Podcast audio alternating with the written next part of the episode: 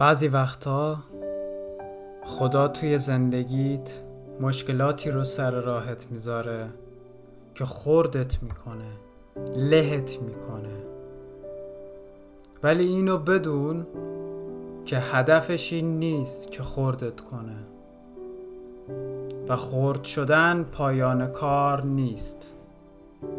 خورد شدن فقط یه مرحله است و پایان راه نیست. میخواد تو رو آماده تر بکنه.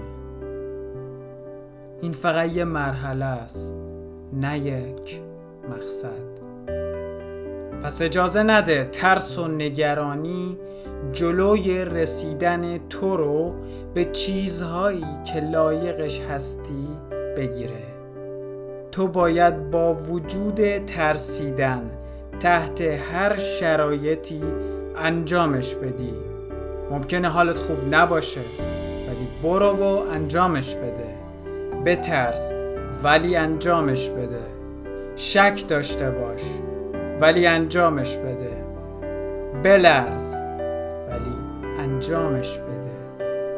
به زانو هم که افتادی پاشو و انجامش بده.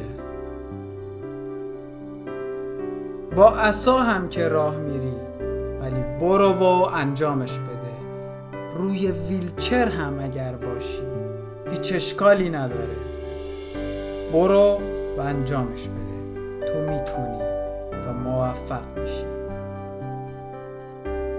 چون قطعا نمیخوای تا آخر عمرت حسرت اینو بخوری که چقدر زندگیم بهتر میشد اگر فقط یکم شجاعتر بودم. مشکلات هیچ وقت تمام نمیشه. این تویی که قوی تر میشی. به حرفام خوب فکر بکن.